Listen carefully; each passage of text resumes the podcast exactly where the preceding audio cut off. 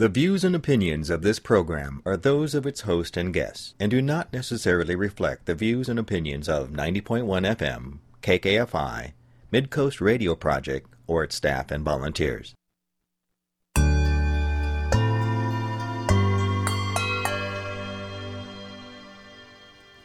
Welcome to Jaws of Justice Radio on 90.1 FM, KKFI, Kansas City Community Radio. It's Monday morning. My name is Terry. Today, host Melvin Merritt will speak with his guest, Rosilyn Temple, founder of KC Mothers in Charge. KC Mothers in Charge cares for Kansas City families who have lost a loved one to homicide, providing victim and family services, education, and advocacy. Rosilyn Temple will explain the KC Mothers in Charge key focus areas, such as trauma informed crisis care and support groups for victims of shootings and homicide.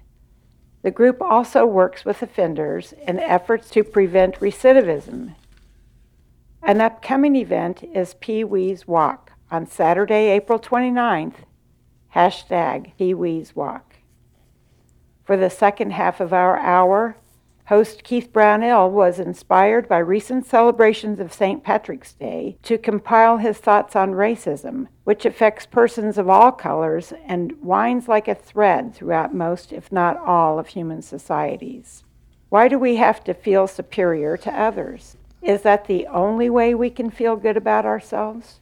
And don't we feel bad about ourselves if we feel superior to others? We bring you vital information underserved or ignored by mainstream media. If you share our mission, it's time for the KKFI band auction. And the links are available at our KKFI website, kkfi.org, from now until it ends at near midnight on Friday, March 24th. This is a great opportunity to better one of your parties. Make it a special event with live music. If you've never been to a KKFI band auction, please don't miss this year. Local musicians are showing support for KKFI so that you can show support. On Jaws of Justice, we examine how to find justice in our society. Justice will not be served until those who are unaffected are as outraged as those who are. Now, our show. Good morning, Kansas City. Welcome to Jaws of Justice right here on on your community radio station, KKFI 90.1 FM on your dial. I am your host, Melvin Merritt. Most people in Kansas City area have heard of Mothers in Charge.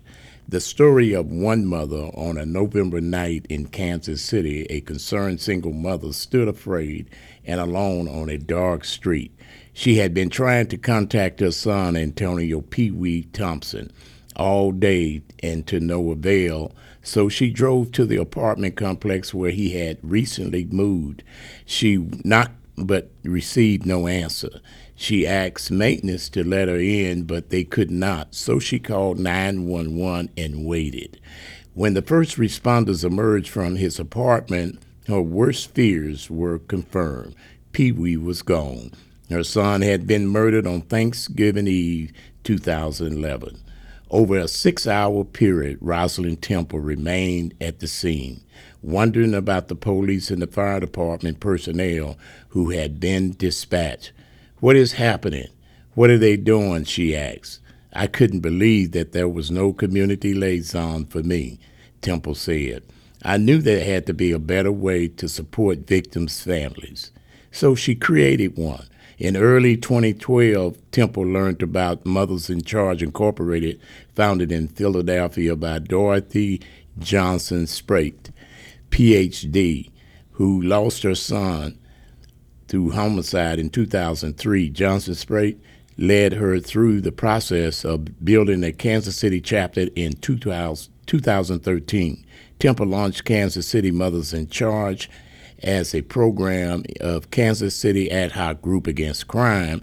Later, the organization received funding from the Kansas City, Missouri Police Department to move into its own office space and expand its program and services. Kansas City Mothers in Charge was incorporated in Missouri later that year and in 2015 granted a 501c3 federal tax exempt state, state status.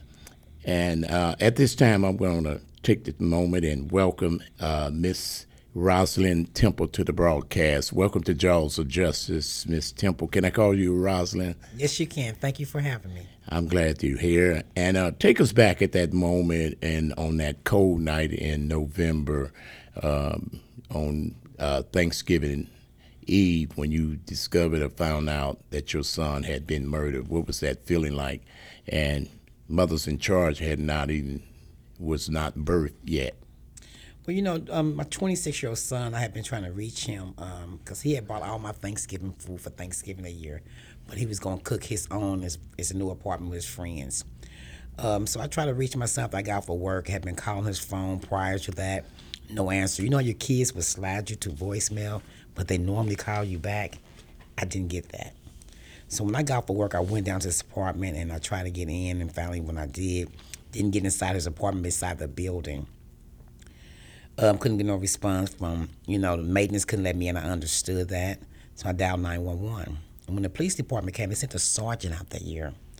And I told the sergeant everything that I was going on my mind, what was going on. You know, I've been trying to get in touch with my son. Um, so, and he, he told me that he called the maintenance. They told them the same thing. They couldn't let them in. So I looked myself, I can't leave this building until I know where my child is at. Um, so he told me they was going to go ahead and do an early welfare check.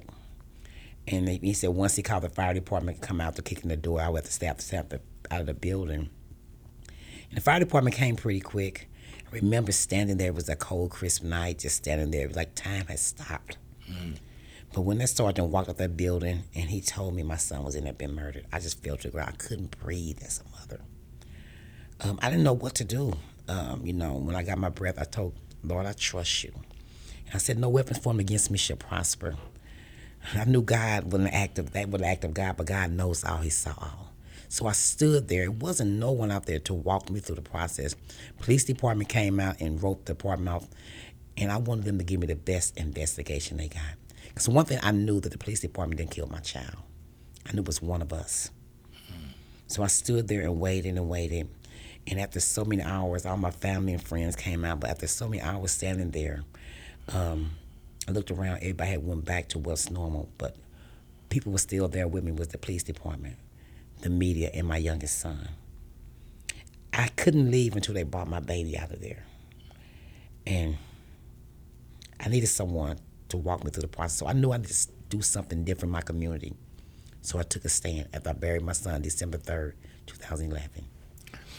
And, and we know that that's the human side of your story, and, and so many people can identify with that that that uh, your experience, and and we want to get into also mothers in charge mission, and and I noticed that your mission is to try to prevent so many uh, murders that's taking place here in Kansas City and across our country and, and sadly to say, most of it is in, in uh, black communities, and that's that is happening. And uh, your mission is to possibly reduce the violence through uh, prevention. And how do you go about that? This and uh, and then really finding out what we're hearing across the the media uh, that there are many, many murders taking place week in and week out, seem like, and to the point where Kansas City is seeming to get numb over it. However, it doesn't take away the pain of the individual families that is affected by it. But your mission or your prevention purpose is to do what? To prevent someone, another mother, father, grandmother being victim of homicide, losing a child. Um, and what I do is I'm out in the community. Every time it's a homicide, I'm there at the scenes. I'm first responder with the Kansas Police Department. Mm-hmm. To be there when a family don't even know their loved one, their child has been murdered. But when they when they do, I'm there to be that liaison between the police department and the families to make sure everyone is noticed at the scene. Because a lot of times they can't even tell you if it's your child, but a lot of times the families already know before the police department know. But to educate this community because homicide is a learned and taught behavior in the home. Mm-hmm. It's a lot of different angles that we don't see that is taught in the homes. When we say what goes on my house stays in my house, when we know our children, our loved ones are committing violent crimes in our community. You know, no one is exempt from homicide in this community. No one. Mm-hmm. We are killing each other at a fast rate by the hands of each other. And black on black, yes. We stand today at 34 homicides. Last year, this time, 32. We went out last year with 169 homicides. The year before, 157. Year before, 176. If we don't take a stand and say we have had enough, we're going to keep on losing our children, our loved ones. We got the t- guns, the problem, yes. But the problem is the people getting the hands of the guns that's taking each other's lives. You know, we got to vote. We got to vote for inner city uh, ordinance, things that's going on. Because when we don't vote, we lose a lot of things. We got to step up, but we can't wait to presidential time to vote. Every time we have a vote in our community, get out and vote because we're losing some. But we got to do something with this violence. Yeah. Uh, you alluded to the fact that uh, that it's possibly a learned behavior, and we've noticed, you know, so many kids are having kids, and uh, and a lot of those practices and guns uh, are shown to other younger kids uh, within the home. And how are you uh, addressing this? You know, especially because of the fact that it's not the kids, but it's the parents of the kids, which nine times out of ten are kids themselves. So how do you go about? And I know that you comfort the parents when you know at the scene and let them know what exactly was happening and and how they can you know be strengthened at that at that term knowing time knowing that uh, they're not alone. You're standing on on side of them. But how do you go into that home to possibly prevent by educating in some kind of way? I tell a family, I tell a mother um, that you know this is not nothing that you actually have caused for someone to take your child's life. Um, whatever your child was doing, who he was connected to, is very important to get the information to the police department because they don't make that. It don't matter whatever your ch- child was doing. No one should have took their life, but in the process of that, what were they doing? At this time, your child is a victim. Police is not investigating your child. They want to investigate the person that took their life. So tell what's going on. Stop holding secrets and stuff. Stop trying to take it on your own hands because when we do the retaliation, we keep on going on and on, losing our life. Kansas City is a small community, really. Everybody knows somebody that knows somebody. Mm-hmm. That's that's true. Um, and moving right along, uh, you talk about uh, trauma informed crisis care and uh, at the homicide scene, right at the scene. tell us a little bit about that. What is all that about? You know, I'm at the scenes with families. We see a lot of trauma. You know, a lot of you know, our, our, we we target our anger at the wrong people at the police department. We're cussing them out. You know, that's a lot of trauma. You know, we in our inner city we hear gunshots every day. I live in the inner city. It's like we live in a war zone. It is not okay to hear gunshots and think we're not going to be traumatized with PTSD or get used to it. It's no way you should get used to um, gun bullets because bullets have to go up they got to come down. Mm-hmm. and if they don't if they don't come down but at the point when somebody target or point a gun at someone someone is killed with that bullet. So i go in the home I, I just tell them that we have to do something better in our communities. Stop thinking that you a snitch. No. You a witness. When you witness someone being killed you have witnessed someone taking a human life Speak up and speak out. Stop going in your house when you come home, someone's child, someone's body is laying down in, in the middle of your street, and you say, It's not none of my business. I don't care. I just want to go home. Well, you should care. Mm. You should stand in awe for someone's child because they live in our community. They went to school here. They they shopped here. You know, we have to start caring about what's going on in our neighborhoods. When there's a homicide in a neighborhood, you see all these police cars, all these lights. Come out your homes, invest in who that was. Speak up. Try to work with the police department. Stop till working against them. We got to do better.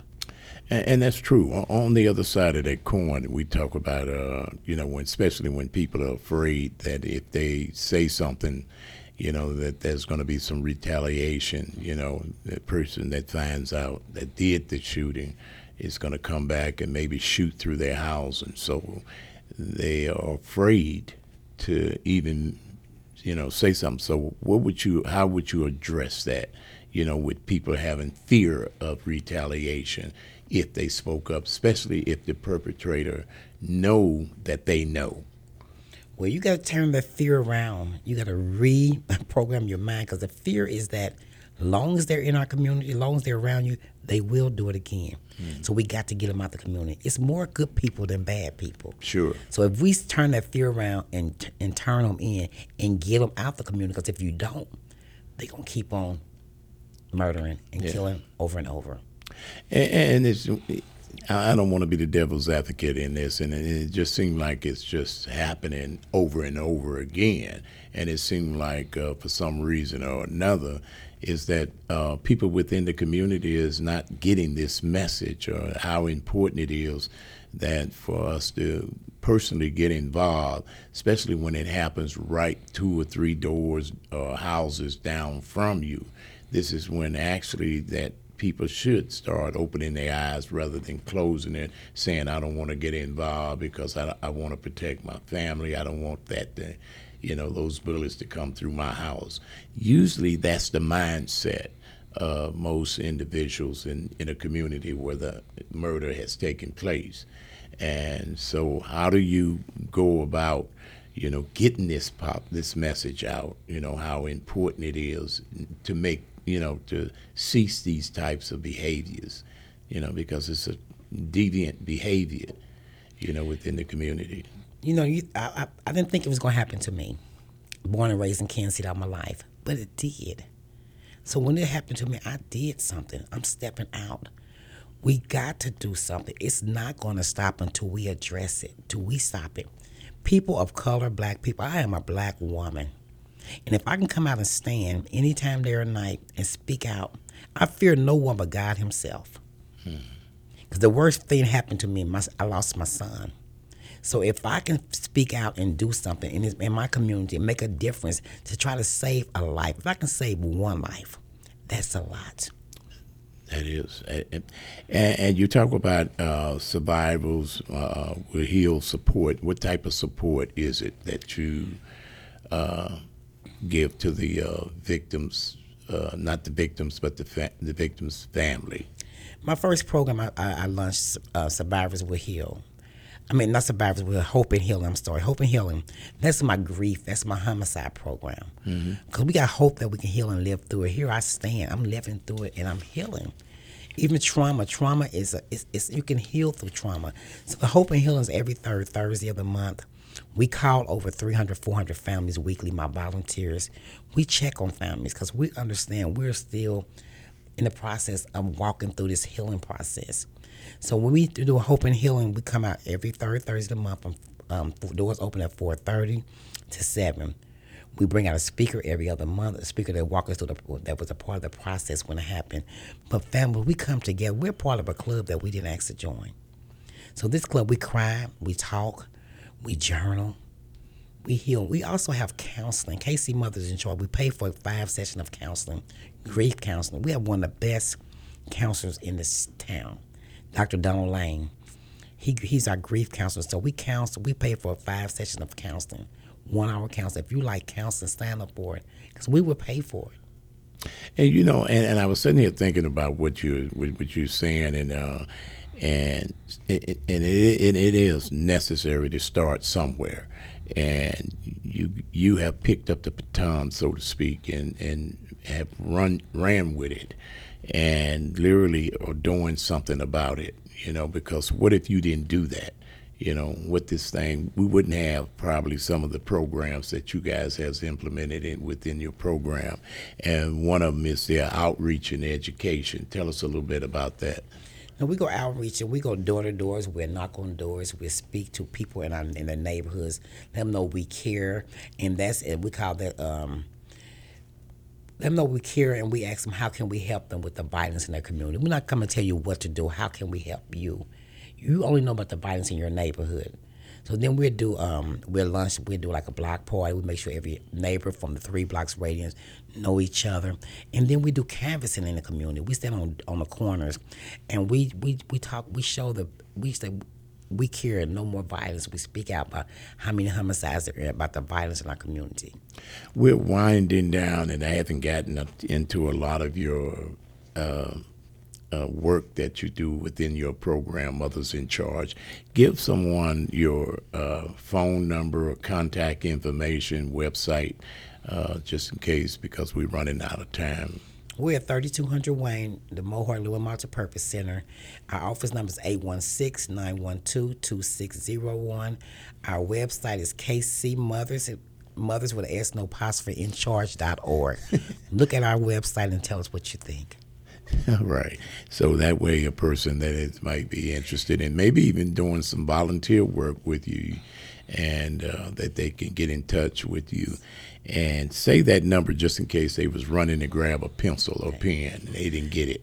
816-912-2601. And the website? It's KC Mothers in Charge, mothers with an S, no apostrophe dot org. All right. So they already have gotten it by now, you know. If they haven't, I'm sure there's some way or another they can record that. And we're right down to about three minutes. And uh, one of the other quick questions you have what they call an in home visit support. And tell us a little bit about that before we uh, close out. When a homicide occurs, we do house home visits. We go into the homes, we we bring a hot meal, toiletries, and we walk the family through the process. Also, I'm the liaison at the table at the funeral homes to help the families when they're grieving. The funeral directors doing their work, make sure everybody understand when it's all over. So we call them home visits. Oh, okay. So you covers the whole the whole gamut, so to speak. You know, right on down to the funeral, and I, I commend you for that. No wonder the Federal Bureau of Investigation gave you an award, and I, I commend you with that one too. And I understand that you went to Washington to receive that. Is that true? Yes, I did. Oh, I, I commend you and all your efforts, and you guys are doing a fantastic job. Keep up the good work. I uh, envy you all that all the stuff that you have on your plate. And I want to say thank you for being my guest here on Jaws of Justice, right here on KKFI 90.1 FM. And I want you to go out and have a great, great day and keep up the good work and definitely get yourself some rest. Thank you, Sue, for having me. Support for KKFI by City Year Kansas City. As an education equity nonprofit, City Year works inside Kansas City Public Schools, supporting students emotionally and academically so that they can thrive inside and outside of the classroom. To learn more about City Year's service and open positions, visit cityyear.org. Do you have a summer gathering event where you'd like to have live music while at the same time help your community radio station? The band auction returns on March 25th and 26th from 8 a.m. to 4 p.m. And KKFI will be auctioning off performances of some of Kansas City's finest local artists. This includes jazz, Jason Vivone and the Billy Bats, Kristen and Lucy Hamilton, and Crystal Rose. You can bid online ahead of time beginning on March 20th. Go to kkfi.org or follow us on social media for more details.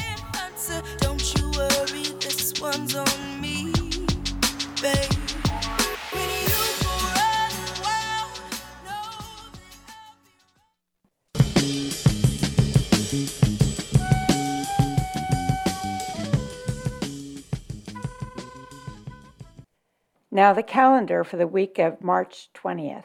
The Kansas City chapter of Missouri Citizens United for the Rehabilitation of Errants has a monthly virtual meeting. Missouri Cure advocates for the human rights of prisoners in Missouri prisons and jails, as well as for those who have returned to society. For information, call Keith Brownell at 816 377 2873. You can find Moms Demand Action for Gun Sense events at momsdemandaction.org. These are open to all, mothers and others. The League of Women Voters is holding online candidate forums for the upcoming elections. You can simply Google League of Women Voters KC for information.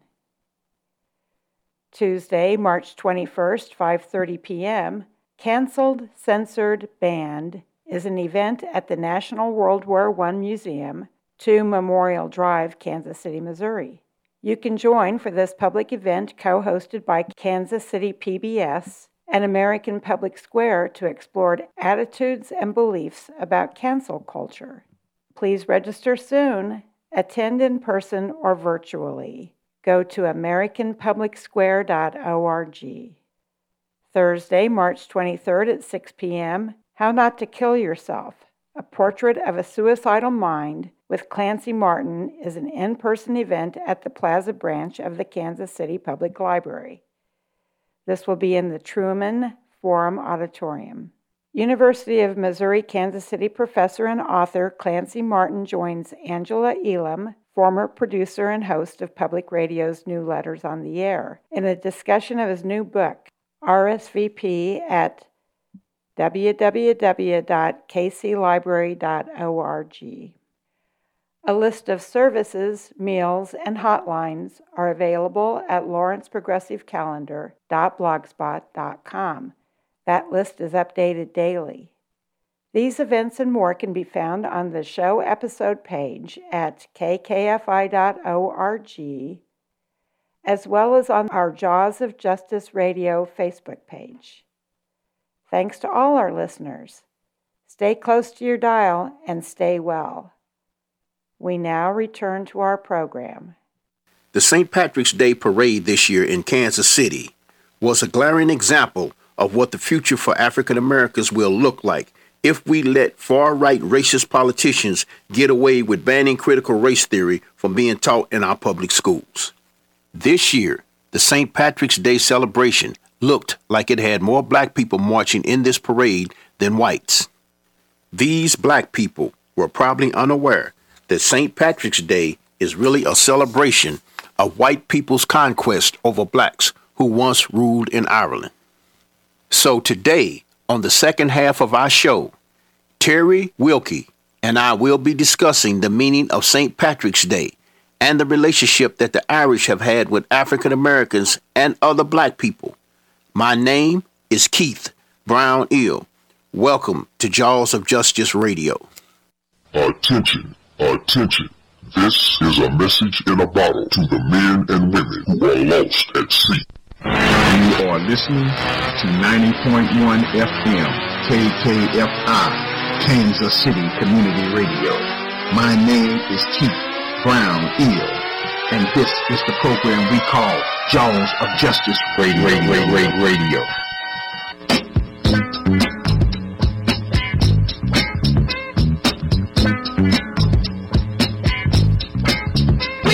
In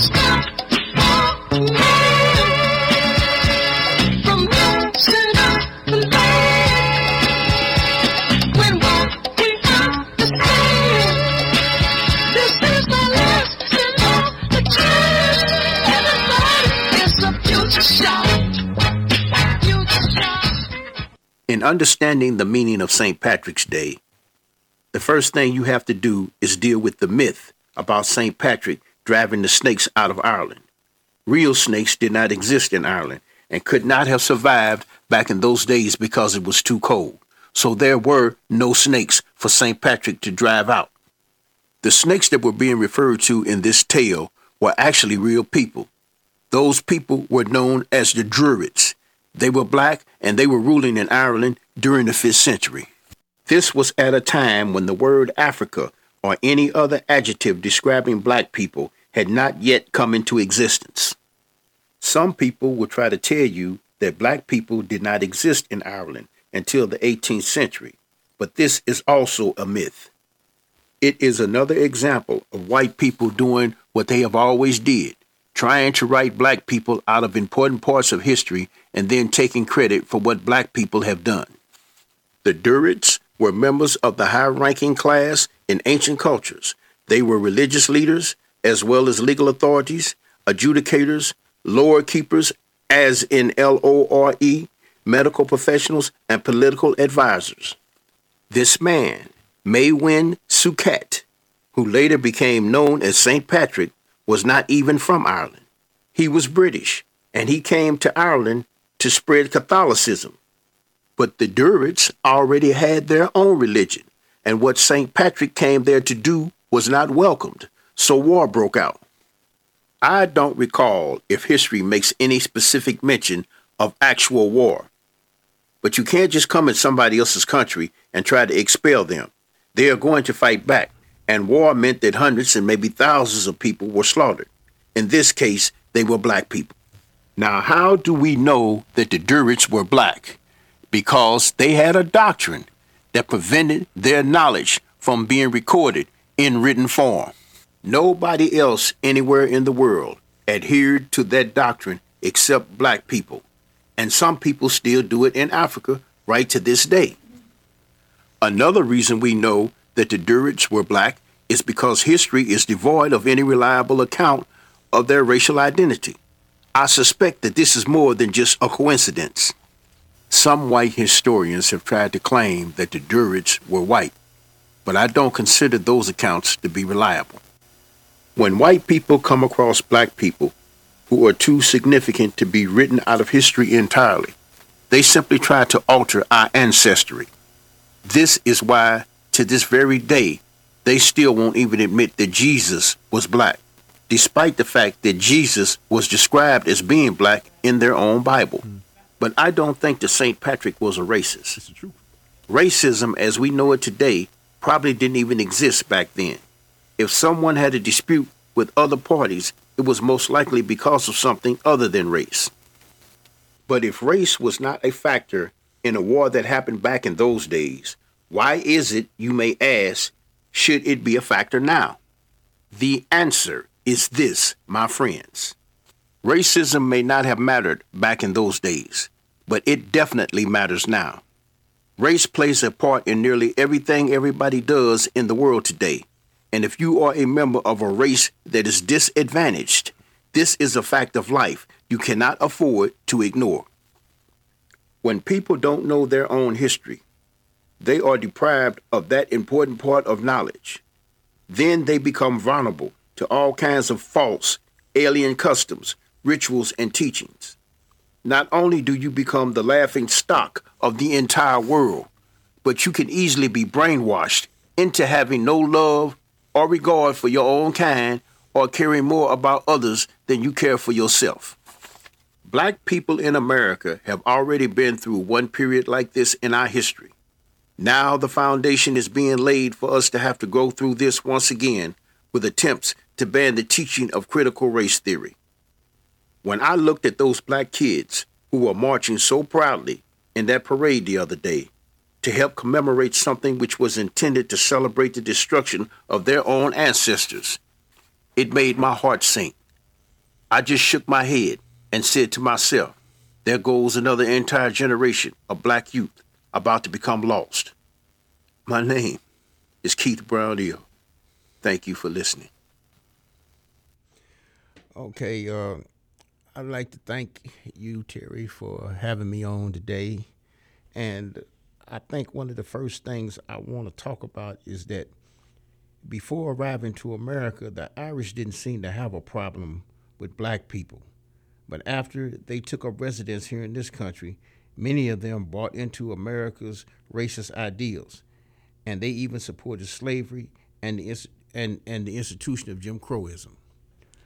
Uh, another thing that concerns me is that the Irish people have always been big on joining the police force, the courts, and the prosecutor's offices.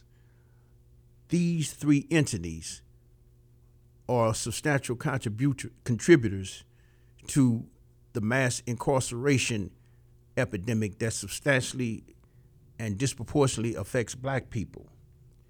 In the 1940s, there was only a handful of Irish policemen by the end of the year, they made up one quarter of the police in New York. By the end of the century, they made up more than 75%. Now, I don't know what the numbers are today, but I suspect that if they are similar or the same, that Irish people on the police force are substantial contributors to the black homicides that are being committed by the police.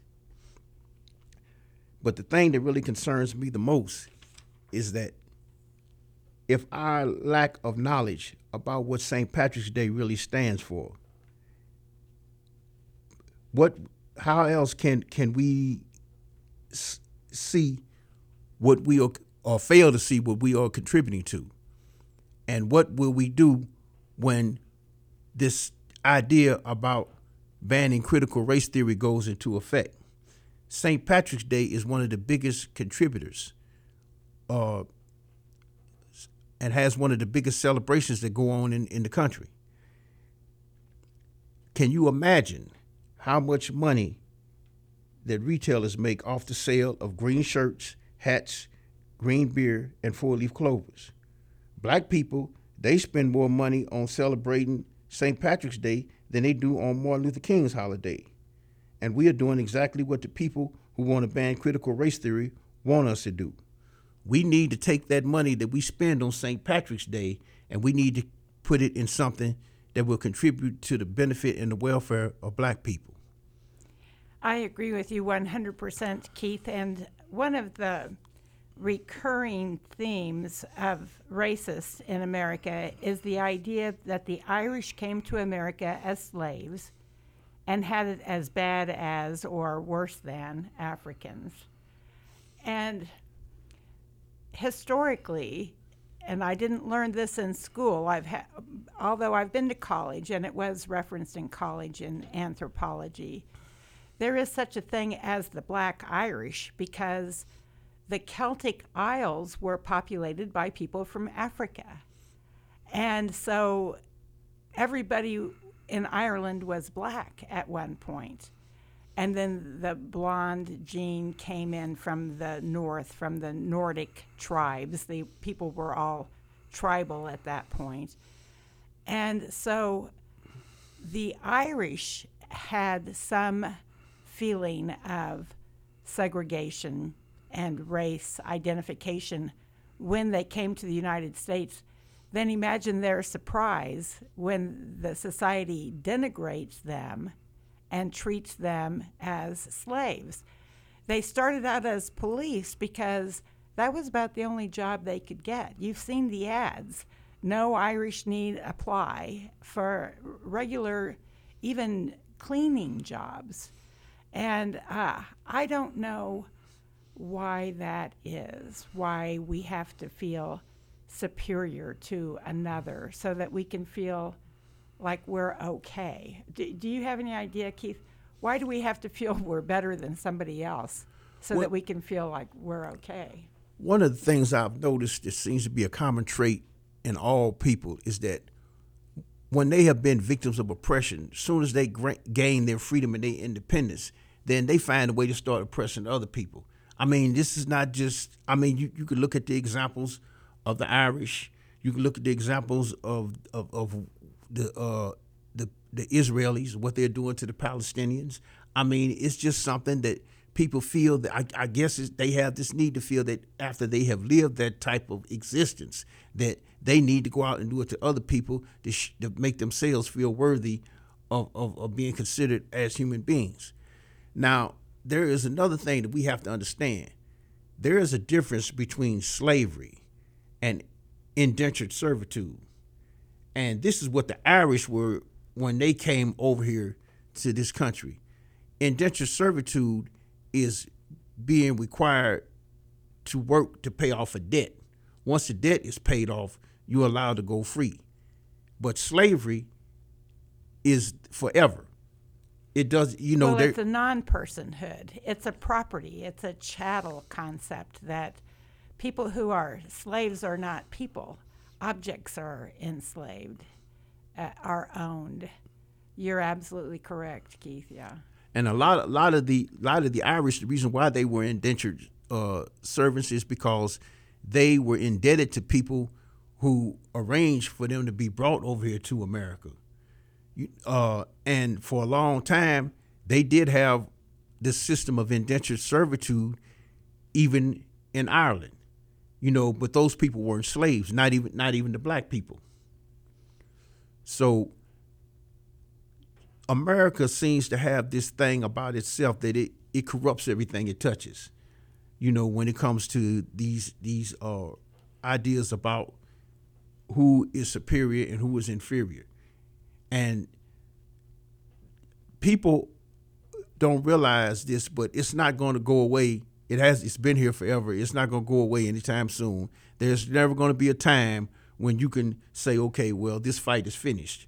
It's going to be a lifelong struggle for all of us who continue to suffer under these type of situations, and we just have to keep our, our heads up. We have to keep fighting, and we can't let this overwhelm us because every time we think things have gotten better, they turn around and they get exceedingly worse. You know, we there was a time when we thought all of this stuff that we are dealing with right now, we thought that was in the past. All it took was to put one person in office that wanted to resurrect these type of ideas, and we are right back. We seem to be right back where we started. Of course, we don't. We have more material possessions and things of this nature here, but as far as how the world looks at us and how we are treated, you know, we are still pretty much in the same situation that we were uh, 50 or 100 years ago. I would agree very much, Keith, that the number of people who have material wealth are small, and the economists will tell you that is a group of people that is growing smaller. There are even fewer people today that have great wealth than there were than there was 50 years ago. And yet the numbers of people who are living paycheck to paycheck, if they have a paycheck, continues to grow and grow and grow, regardless of the race or ethnic uh, identification of those groups of people. So we have a tremendous country. We have a good idea for government, democracy, that you can vote, that you can make change. We have a beautiful countryside. We have resources. And so we have great hope for our future. However, our past and our present is not free. It's a piece of work to get yourself and those that you care about and are concerned with to get out there and be fed and be warm or cold, depending upon the temperature, and to be happy. So I notice, Keith, that it is incumbent upon each individual person to be happy. And the part that confuses me is I don't see how anyone can be made happy by feeling that they're superior to another human being. Well, a lot of times this attitude of superiority is is, is fueled by rage. You know, uh, when you stop and really analyze the situation, you see that a lot of people, white people, uh, Mexican people, or or just people in general, the majority of us, in many ways, are not better any better off than black people are. But white people are constantly told that you are superior to black people. But when they see uh, a black man is or a black person that's got a new house, a brand new house, or, or, or a brand new car, and they don't have those things, that enrages them because of these ideas about superiority that they have put in their heads. And this is how they're able to keep fueling this racial animosity. They have to keep people fighting amongst themselves, the, the, the, those people who are in power, so they can stay in power. As long as they can keep us at each, I mean, Jesus said in the Bible, He said, "A house divided cannot stand." Okay, but we're in one house and they're in another house, you know, and all they're basically concerned about is maintaining their riches and their wealth, you know, and and and and and they are see the whole country go down before they are willing to give either of those things up. I'm glad that we're starting to tackle this discussion. One of the things I love about volunteering at KKFI is we get to say loud and clear into the microphone that we live in a racist society. There is no doubt. Right. And I was a civil rights investigator for 30 years, and that's it, analyzing facts. And I was uh, trying to apply logic to a fact uh, situation of a discrimination complaint. And then when the evidence supported the complaint, and I could see that this person was discriminated against because of race, sex, age, color, then my brain would think, well, why? Why? Why? You know, and I would spend time trying to understand why another person would do that to someone. And finally, it came on me like a light there is no logical reason for discrimination, for prejudice. There is no reason to think, well, why? What's the reason for that? You just have to accept that it is. And you have to learn to counter it. So I think it's I, I think it's understandable where people want to avoid people who have a negative attitude toward them. I, I, I think that's clear. And then otherwise, the best you can do is just be kind and neutral to them and just keep going in the direction you think is best. Um, it doesn't fix society, but it's just something we can do. Well, we always have to remember that the main motivation for uh, the discrimination and other things that uh, affect our society is money and acquisition of material wealth. You know, uh, we never see all of this money that is generated from the uh, hostility and the racism that's that's being promoted. So naturally, we don't understand what the driving force of all of this is. But the people who are scooping up the money and putting it in their pocket, they understand it and they know they have to keep doing this or their life is going to change. I think it's good at this point to think about the cultures of the people and to give them cred. So when we talk about the Irish people, if I can make some gross generalized statements, their sense of humor is amazing, is a, is a good thing, and their sense of joy, and the heck I do love jig dancing and mm. Irish music, and similarly for the Black American, the culture is so extremely different and beautiful.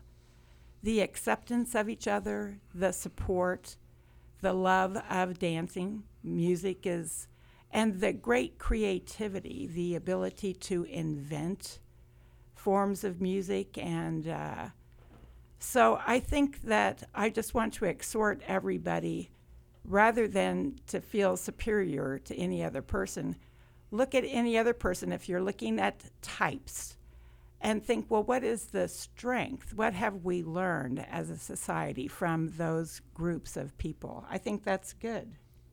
Well, I just want to say briefly before we go that even though Irish and black people were adversaries at one time, that does not mean that we have to be enemies now. You know, we are all here in this one society trying to live together.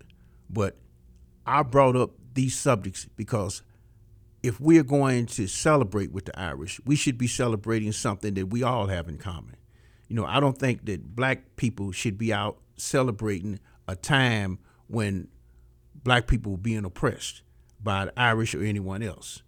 You know, we should we should have our own celebrations, and that doesn't necessarily mean that we have to go and disrupt their celebration. But we shouldn't be taking part in those things because we have a culture that we can identify with, and that's what we should try to do. Well, I want to thank you for being on Jaws of Justice today, Keith. As usual, you have said things that have really caused people to think. And I appreciate you no end. It's it's good. Thank you. We're going to go out with one of the musicians that listeners can bid on at the KKFI band auction simply go to kkfi.org and you'll see a big screen that gives details of the band auction. we're going to play Best of Things by the Royal Chief, who is Jamel Thomas.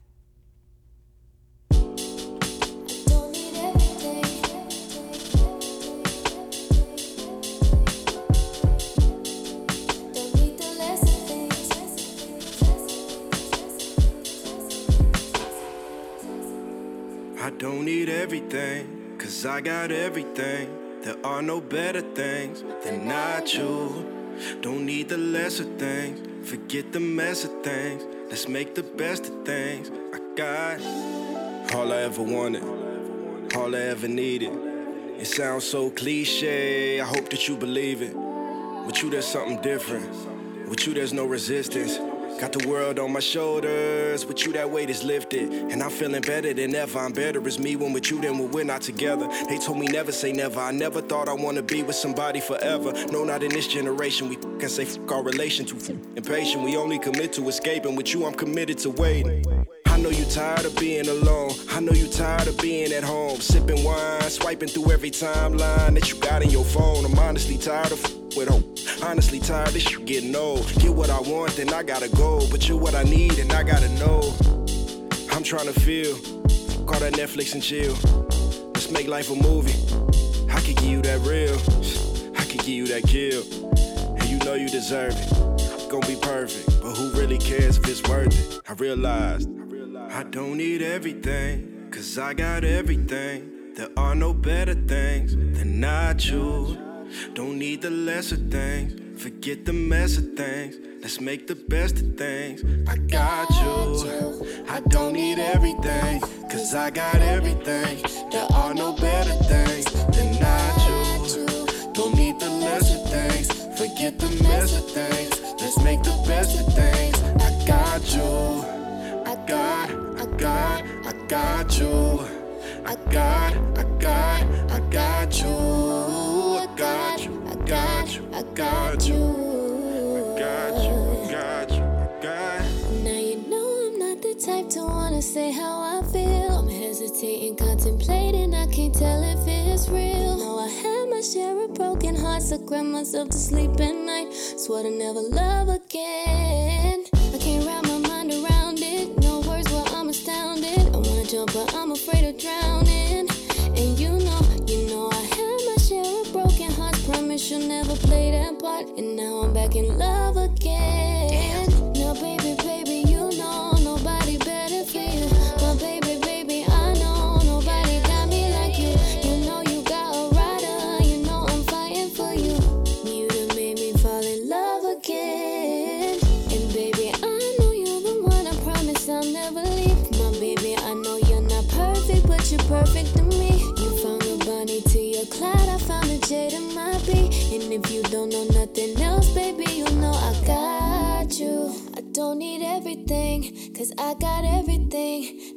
No better things than not you.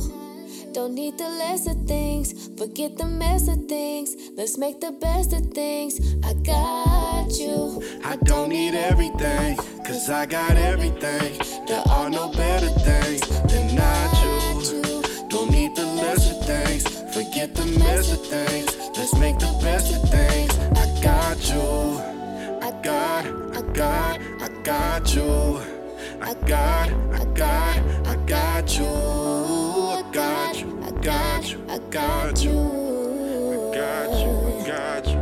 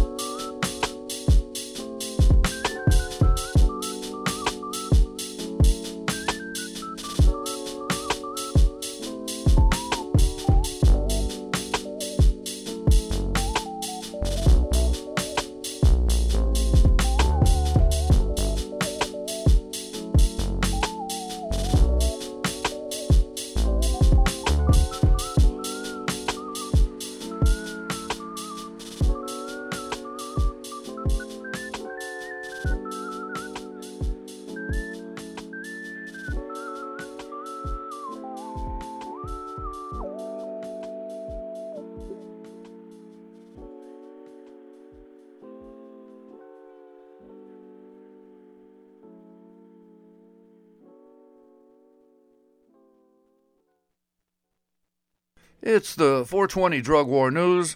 Uh, yesterday's report contained a segment talking about a young Mr. Uh, Richard Ward who was murdered by police uh, just over one year ago.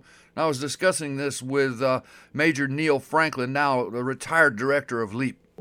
Someone called the cops, and Pueblo Deputy Charles McWhorter talks to Richard in the back seat. What's going on? Wow, calling the cops for me just looking for my little brother, huh? You can tell he's uncomfortable. Why are you touching my arm, bro? Let go. Why are you acting like this? I'm, uh, I'm a little nervous because I don't like cops. Why? I have, I have a anxiety. They've, they've done things to me. What have they done to you?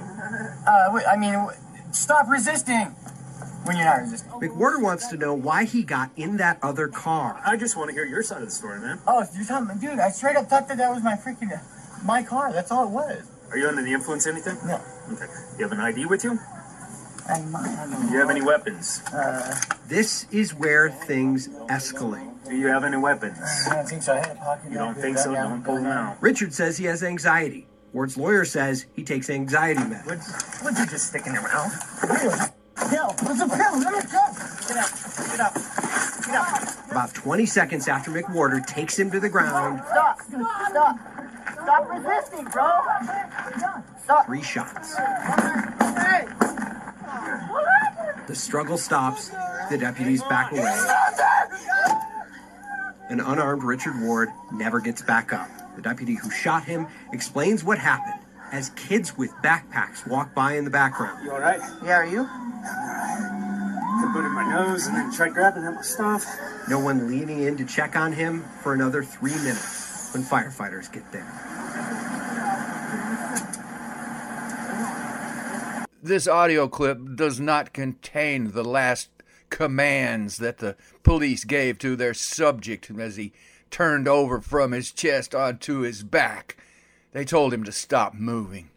Because the parties were unable to come to a resolution, the county knew a lawsuit was forthcoming. So just last week, they gave the officer who murdered this gentleman, Deputy Charles McWhorter, a Purple Heart for his injury suffered during this encounter.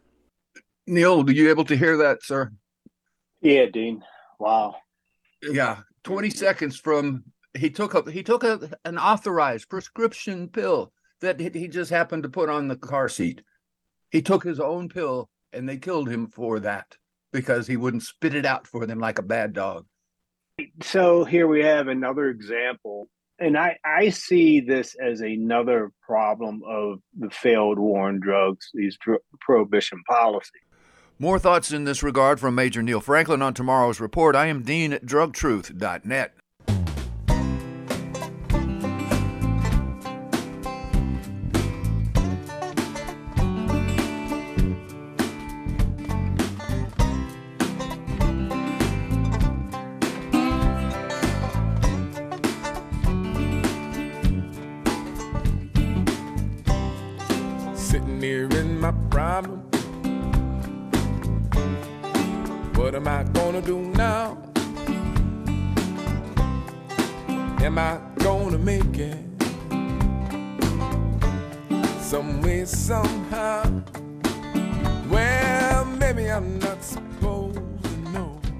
We hope you enjoyed today's show and that we leave you with something to think about, something to talk to your neighbors about, and a reason to get involved. As always, the opinions expressed are those of the host and the guests of Jaws of Justice Radio, not of KKFI, the Midcoast Radio Project Incorporated, its staff, or volunteers. You can find our calendar of events and a link to our show episodes on the Jaws of Justice Radio Facebook page. You can always listen to us live and find our podcast on the KKFI website, kkfi.org. If you have a show idea or want to help produce the show, you can send an email inquiry or comment to kkfi.org forward slash contact. This is Jeff reminding you our outro music is Higher Ground from the Playing for Change CD.